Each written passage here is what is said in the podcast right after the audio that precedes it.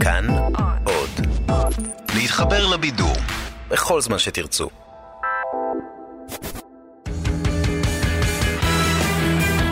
פעם בשבוע, עם תום אהרון, המונולוג המרכזי. הנושא המרכזי שלנו הערב הוא השאלה האם צה"ל צריך להיות צבא חובה.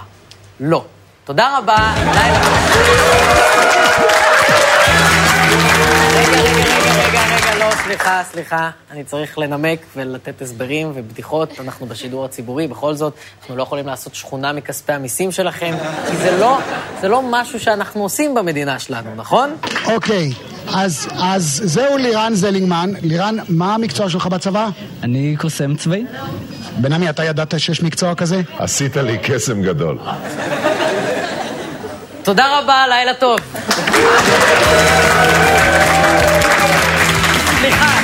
רגע, רגע, רגע. מה זאת אומרת קוסם צבאי? סליחה, לחמאס יש סוהרסנים? לא? האם דאעש גייסו את הלורד וולדמורט לשורותיהם? לא? אז למה יש לנו קוסם צבאי? אה, כי הצבא הוא שכונה ויש לו ערימות של חיילים שהוא חייב למצוא להם מה לעשות. אוקיי, אוקיי. אבל סליחה, אני לא רוצה להקדים את המאוחר. בואו נדבר על גיוס החובה לצה"ל, ועל זה שאנחנו לוקחים כמובן מאליו את זה שאזרחי ישראל שמגיעים לגיל 18 מתגייסים לצבא לכמעט שלוש שנים אם הם בנים, או לשנתיים אם הן בנות. עכשיו, קודם כל, זה יפה שאצל בנות זה קצר יותר, כי המדינה מחשבת מראש בערך שמונה חודשים של טיפולים פסיכולוגיים כדי להתמודד עם שנתיים של הטרדות מיניות. אבל אני אישית חושב ששנתיים או שלוש מהחיים זה מחיר כל כך כבד לשלם, שצריך לפחות לשאול את עצמנו האם באמת הכרחי לשלם אותו. כשאנחנו משתחררים מהצבא, צעירים במדינה מערבית כבר הספיקו לעבוד, לטוס להודו, להתפלפ, לחכות שהחיליק של המדינה שלהם יציל אותם, שלוש שנים לפני שאנחנו מספיקים. באמת, אם בוחנים את ממוצע ההתפלפויות של ה-OECD, רואים בבירור שהפלופ הישראלי מבוגר משמעותית ממקבילו האירופאי.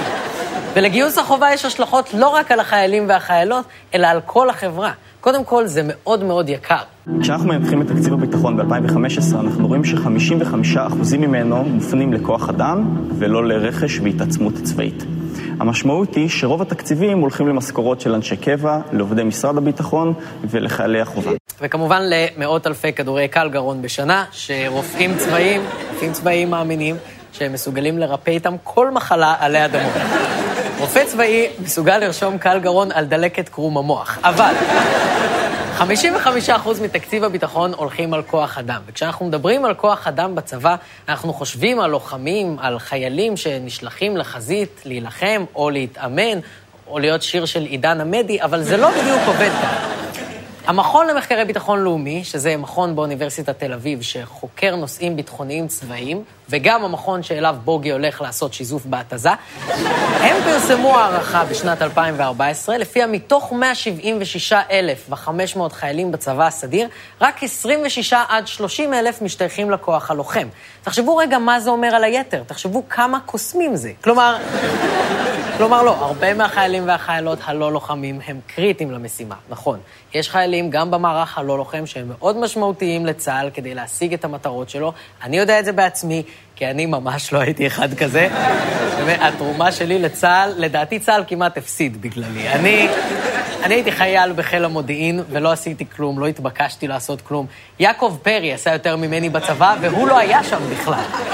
וכולנו יודעים שבצבא יש המון המון המון כוח אדם מיותר לחלוטין. בעיתון במחנה פורסם לאחרונה שבצה"ל מתכוונים לערוך רפורמה גדולה בלהקות הצבאיות כדי להחזיר אליהן את הזוהר של פעם. בין 18 הלהקות הצבאיות תיערך בשנה הבאה תחרות על שיר מקורי חדש, הזוכה ייכנס אוטומטית לפלייליסט של גלגלצ. זה, זה בעצם, הלהקות הצבאיות עושות ריאליטי. הן לוקחות כוכבים מהריאליטי ויוצרות ריאליטי, נכון? רק צריך שמישהו יתעד. ויביא לנו. שלום לכם, אה, אנחנו אה, עומדים אה, בפני אחת המשימות הגדולות שצה"ל לקח על גביו והרבנות אה, בפרט וזה הכשרת כל נדבכי צה"ל להיות כשירים, אני ראוי לומר גם למהדרין ב- לקראת הפסח.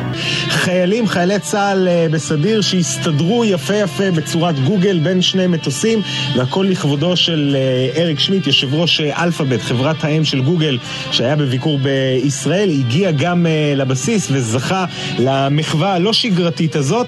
כן, זה מה שקורה כשמבקשים מרס"ר לעשות רגע גוגל. זה... איזה שכונה, באמת. טוב שהם לא כתבו גוגל עם ג'יי, באמת. ואלה... אלה רק הדוגמאות הקיצוניות לעודף כוח האדם שיש בצה"ל. בצבא יש המון אבטלה סמויה, גם בתוך היחידות החשובות שלו. פשוט כי יש חיילים וצריך לעשות איתם משהו. וזאת לפני ששאלנו את עצמנו, למה בכלל צה"ל צריך שיהיה לו מערך רבנות צבאית מנופח, וחיל חינוך, וביטאון חיל אוויר, ותזמורות צבאיות? אתם מבינים שכל חודש אתם ואני משלמים את המשכורת של בן אדם שהולך לצבא עם טובה? הוא קם בבוקר, לוקח את הטובה שלו ונוסע להגן על המדינה מפני צבא כלי ההקשה שנמצא על הגדרות כנראה. והחייל הזה, כמו כל חייל סדיר ממוצע, עולה לצה"ל בערך 4,000 שקל בחודש. כי הצבא צריך לדאוג לו לבגדים, ולאוכל, ולבריאות, ולנסיעות, ולקב"ן שהוא בטוח צריך כי הוא נגן טובה, ויש מאחוריו עשור של לחטוף מכות. מנגני בסון שרואים בטובה כלי המוני ונחות. מבחינתם הטובה היא אמצעי להשיג זיונים ותו לא. וגם הטיפול בחיילים האלה, מישהו צריך לעשות את זה. כלומר, עוד חיילים. צריך אגף כוח אדם עצום כדי לטפל בכל כוח האדם הזה.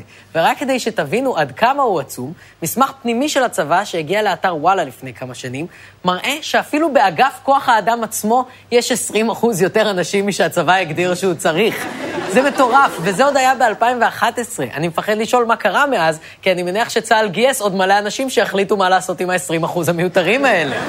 וכל החיילים האלה, לא רק שהם עולים למדינה כסף, הם כוח עבודה מאוד יצרני שהיה יכול להכניס כסף למשק.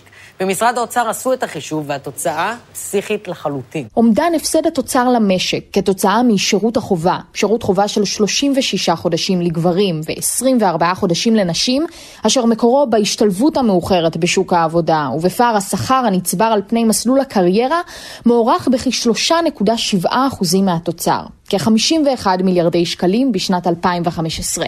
51 מיליארד שקל בשנה. זה כמעט כמו תקציב הביטחון עצמו. אנחנו יכולים לממן עם הכסף הזה תקציב ביטחון של מדינה אחרת ולעשות בין הצבאות שלנו משחקי ידידות.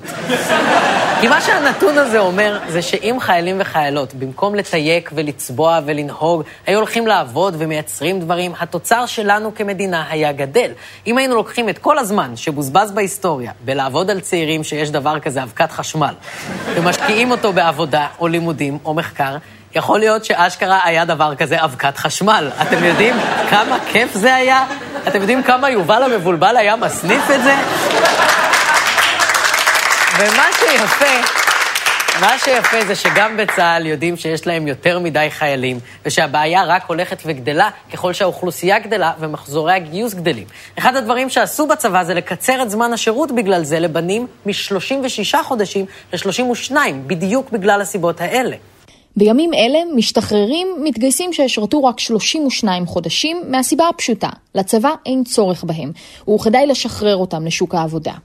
רוב החיילים שהשתחררו מוקדם הם ממערך המנהלה ותומכי הלחימה. במערך הלוחם התמונה שונה. מאות חיילים מיחידות מובחרות כמו אגוז, דובדבן, מגלן וגדודי הסיור בחטיבות החי"ר הוחתמו לקבע. התפתחות משמעותית שנייה היא הקמת ועדת צבא העם בראשות ראש אכ"א האלוף מוטי אלמוז, שייעודה הוא מציאת פתרון למספר העודף של החיילים הצפוי החל משנת 2021. קודם כל, אה, ועדת צבא העם נשמע כמו ארגון טרור פונדמנטליסטי. ואם הפתרון בצה"ל זה להקים עוד ארגוני טרור כדי שיהיה מה לעשות עם כל החיילים, סבבה. דבר שני, שימו לב לתהליך שקורה. הצבא מקצר שירות לחיילים שאין לו צורך בהם, ובכסף שהוא חוסך מצליח לשלם שכר ראוי ללוחמים, לחיילים שכן יש בהם צורך. שכר כל כך ראוי שהם בוחרים להישאר בקבע בצבא במקום לצאת לאזרחות. ואתם יודעים כמה חיילים אוהבים את האזרחות? הנה המחשה. תכתבו בגוגל את המילים איך להוציא גימלים. הנה דוגמה אקראית מהאתר האמיתי לחלוטין, גימלים.co.il. שריטה של בעל חיים יכולה לגרום למגוון מחלות, וביניהן גם כלבת. אתם תשלחו על ידי הרופא לקבל חיסון נגד המחלה, ובדרך כלל עם שני גימלים. זה עד כמה ההצעה הכספית של צה"ל מפתה. החיילים נשארים באותו צבא שלפני שנייה הם שתו אפר סיגריות כדי לחמוק מיום אחד בו. אבל צריך לשאול, אם הצבא מבין שיש לו חיילים מיותרים, למה לגייס אותם מלכתחילה? למה לא לחסוך את הכסף ולשלם ללוחמים שכר ראוי מהרגע הראשון? צה"ל היה ונותר כור ההיתוך המרכזי של מדינת ישראל, וככזה עלינו לשמור עליו מכל משמר. יש בינינו מחלוקות, מטיבן הן קשות יותר ונוקבות, ונוגעות לשורש קיומנו כאן. אבל צה"ל הוא לא רק הצבא של כולנו, צה"ל הוא כולנו. לצה"ל יש שני תפקידים. אנחנו נוהגים לראות את הראשון, אבל השני, בעיניי, למדינה הוא לא פחות חשוב. הראשון הוא שמירה על ביטחון מדינת ישראל ותושביה, אזרחיה, זה ברור מאליו. השני הוא ההיתוך, החינוך לערכים, ובסוף להוציא אזרחים טובים למדינת ישראל. כן, אני חושב שזה היה איש החינוך יאנוש קורצ'אק שאמר, המש"קית שיש לה עט וטוש, כשהיא מתכופפת רואים לה את המנוש. או שאולי, אולי זה היה א' ד' גורדון, מה שבטוח זה שהמחנכת הנריאטה סולד היא זו שאמרה, על כל אלה, על כל אלה שזורקות הלוחמים, צריך לזרוק אותן לעזה שיהיו זונות של ערבים. והערכים האלה, הפדגוגיים, זה מה שבונה את האדם. די, תקשיבו, בואו נדבר דוגרי שנייה. אין חינוך בצבא. לא מלמדים אנשים להיות בני אדם טובים יותר עם חשיבה ביקורתית וצמא לידע. לא. מה שיש בצבא זה שמדי פעם מגיע ילד מופרע, והצבא מצליח להפוך אותו למופרע רק בסופאשים. זה הכול. וגם רעיון כור ההיתוך. הרעיון שצה"ל הוא מסגרת שצריכה לקחת נערים ונערות מכל הארץ ולהפגיש אותם אחד עם השני, יכול להיות שיש בזה ערך. אבל האם זה התפקיד של הצבא? מתי צה"ל הפך מהארגון החמוש הכי חזק במזרח התיכון לכפר קוקה קולה בניצנים? כי אם אתם רוצים לדבר על ההשפעות החברתיות שיש לגיוס חובה, אני חושב שהנזקים עולים בהרבה על התועלת.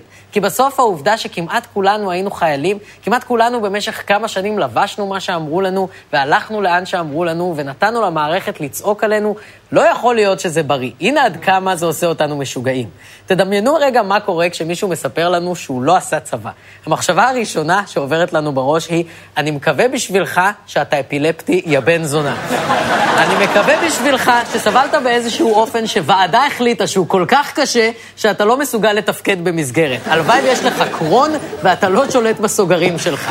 אנחנו פשוט מאבדים את זה כשאנחנו מגלים מישהו שלא עבר איתנו את החוויה הזו. עכשיו, יש עוד טיעון חברתי שאנשים שתומכים בגיוס חובה מעלים, שצריך להתייחס אליו. אז מי ילך ומי יתגייס אצלנו לצבא מקצועי? כאלה שההורים שלהם לא יכולים לממן להם אוניברסיטה. כאלה שלא הצליחו עד עכשיו בחיים ואולי הנה יש להם הזדמנות להצליח. ועוד כאלה סכינאים כאלה, שאוהבים את ה... אתה יודע, להחזיק סכין, להרוג, כאילו מה שהם ראו בסרטים. והאמת היא, אני חושב גם חלק מאלה שמאמינים שהקדוש ברוך הוא שלח אותם אה, בשביל להילחם אה, כאן, וזה מה שהם אה, צריכים לעשות. זה עד כמה ההדתה ב-2018 עברה כל גבול. יש הדתה בגופים שעדיין לא קיימים. עוד אין צבא מקצועי, ואלעזר שטרן כבר טוען שהדתיים השתלטו עליו לגמרי. מצד שני, אלעזר שטרן הוא דתי בעצמו, אז זה שמשהו לא קיים לא אמור להפריע לו יותר מדי לטיעון. אבל תראו, הטיעון הסוציו-אקונומי הוא באמת הטיעון הכי חזק שהצלחנו למצוא נגד ביטול גיוס החובה. אבל יש איתו כמה בעיות. קודם כל, גם היום יש הבדלים בצבא בין עניים לעשירים. בצו הראשון, כל חייל יושב ומדבר עם מאבחנים פסיכוטכניים ושואלים אותו שאלות על החיים שלו כדי לדרג את הקאבה שלו, מדד שיש לו משקל מכריע בשיבוץ של כל חייל. ויש מתאם ברור בין המצב הסוציו-אקונומי של החייל לבין התפקיד שהוא יקבל. אני נגיד מרעננה, במנילה שלי קיבלתי ראש אמ"ן. ושלא נדבר שלא נדבר על מכוני הכנה לצה"ל, שילדים משלמים להם הון תועפות כדי להתאמן על המבחנים הפסיכוטכניים ולהתקבל ככה ליחידות מודיעין מובחרות שיקפיצו אותם למשרות הייטק באזרחות. אלה מכונים מאוד מוזרים. דמיינו את ההפך ממכון כושר בערך. יש שם כל מיני מתקנים כמו ישיבון. זה באמת מאוד מוזר. מתאמנים זרים באים אליך באמצע תרגיל ואומרים לך, אתה כן עושה נכון. הכל הפוך שם לחלוטין. והחבר'ה שהולכים לשם לא בדיוק משובצים למג"ב ולגדודים יחד עם אנשים מהפריפריה. דבר שני, אין בסיס אמיתי לקביעה שאם יבטלו את גיוס החובה, אנשים ממעמד ביניים ומעלה יפסיקו להתגייס. הרבה מהאנשים שמתגייסים לקרבי עושים את זה מסיבות אידיאולוגיות, ובשביל לזיין. והרבה מהאנשים, הרבה מהאנשים שיוצאים לקורס קצינים ונשארים בקבע, הם אנשים מבוססים, שעושים את זה מסיבות אידיאולוגיות, ובשביל לא לזיין. ואיזה סיבה, איזה סיבה יש לחשוב שזה ישתנה? דבר שלישי, יש במדינה שלנו תפקידים שמסכנים חיים, כמו חייל, או שוטר, או כבאי, או מורה בחטיבה. אבל אנחנו לא יכולים מהפחד שרק עניים ילכו לתפקידים האלה, לגייס את כל האוכלוסייה לשלוש שנים למכבי אש. אתם יודעים מה היה קורה אם כולם היו כבאים? כבאי אחד היה מנסה להציל חתול שעלה על עץ, בזמן שאת העץ הזה צובעים בלבן שלושה עובדי תפסר שצריך למצוא להם מה לעשות. ואנחנו לא יכולים לחשוב שגיוס חובה זה הדבר ההוגן והחברתי, כשבפועל המון חיילים נאבקים כלכלית ומקבלים שכר רעב כדי שיהיה אפשר לממן דברים כאלה. שושי, זה מדהים. את רואה את הטאג שלי, טאג היחידה, מזי, מפקדת זרוע היבשה? תסתכלי מה רשום מתחת. ארבע טלטל. לא מאמין. ארבע טלטל. לא מאמין.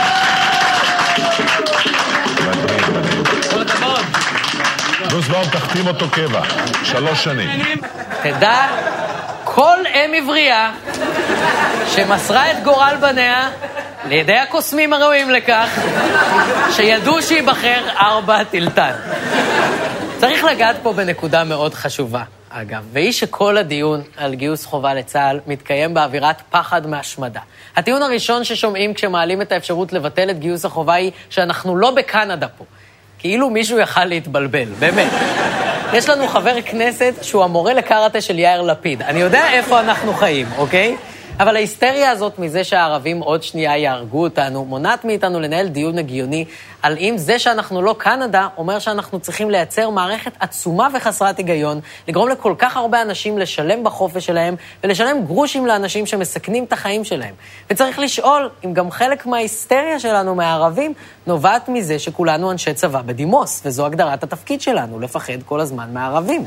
זה כמו שאם כולנו היינו משרתים שלוש שנים בכפייה בצבא החברים של גלעד, כנראה שעדיין היינו מנסים להחזיר אותו מהשבי, אפילו שהוא כבר עובד בבנק דיסקונט. ובגלל שכולנו היינו בצבא, וכולנו בחרדה, אנחנו ממשיכים להנציח את המצב שחייבים להתגייס לצבא, ונוצר מעגל קסמים של צבא, שאני לא מבין איך הוא לא נשבר, כשיש כל כך הרבה קוסמים צבאיים שמסתובבים. תודה רבה, לילה טוב. פעם בשבוע, עם תום אהרון, כל חמישי ב-10 בלילה, בכאן 11 בטלוויזיה.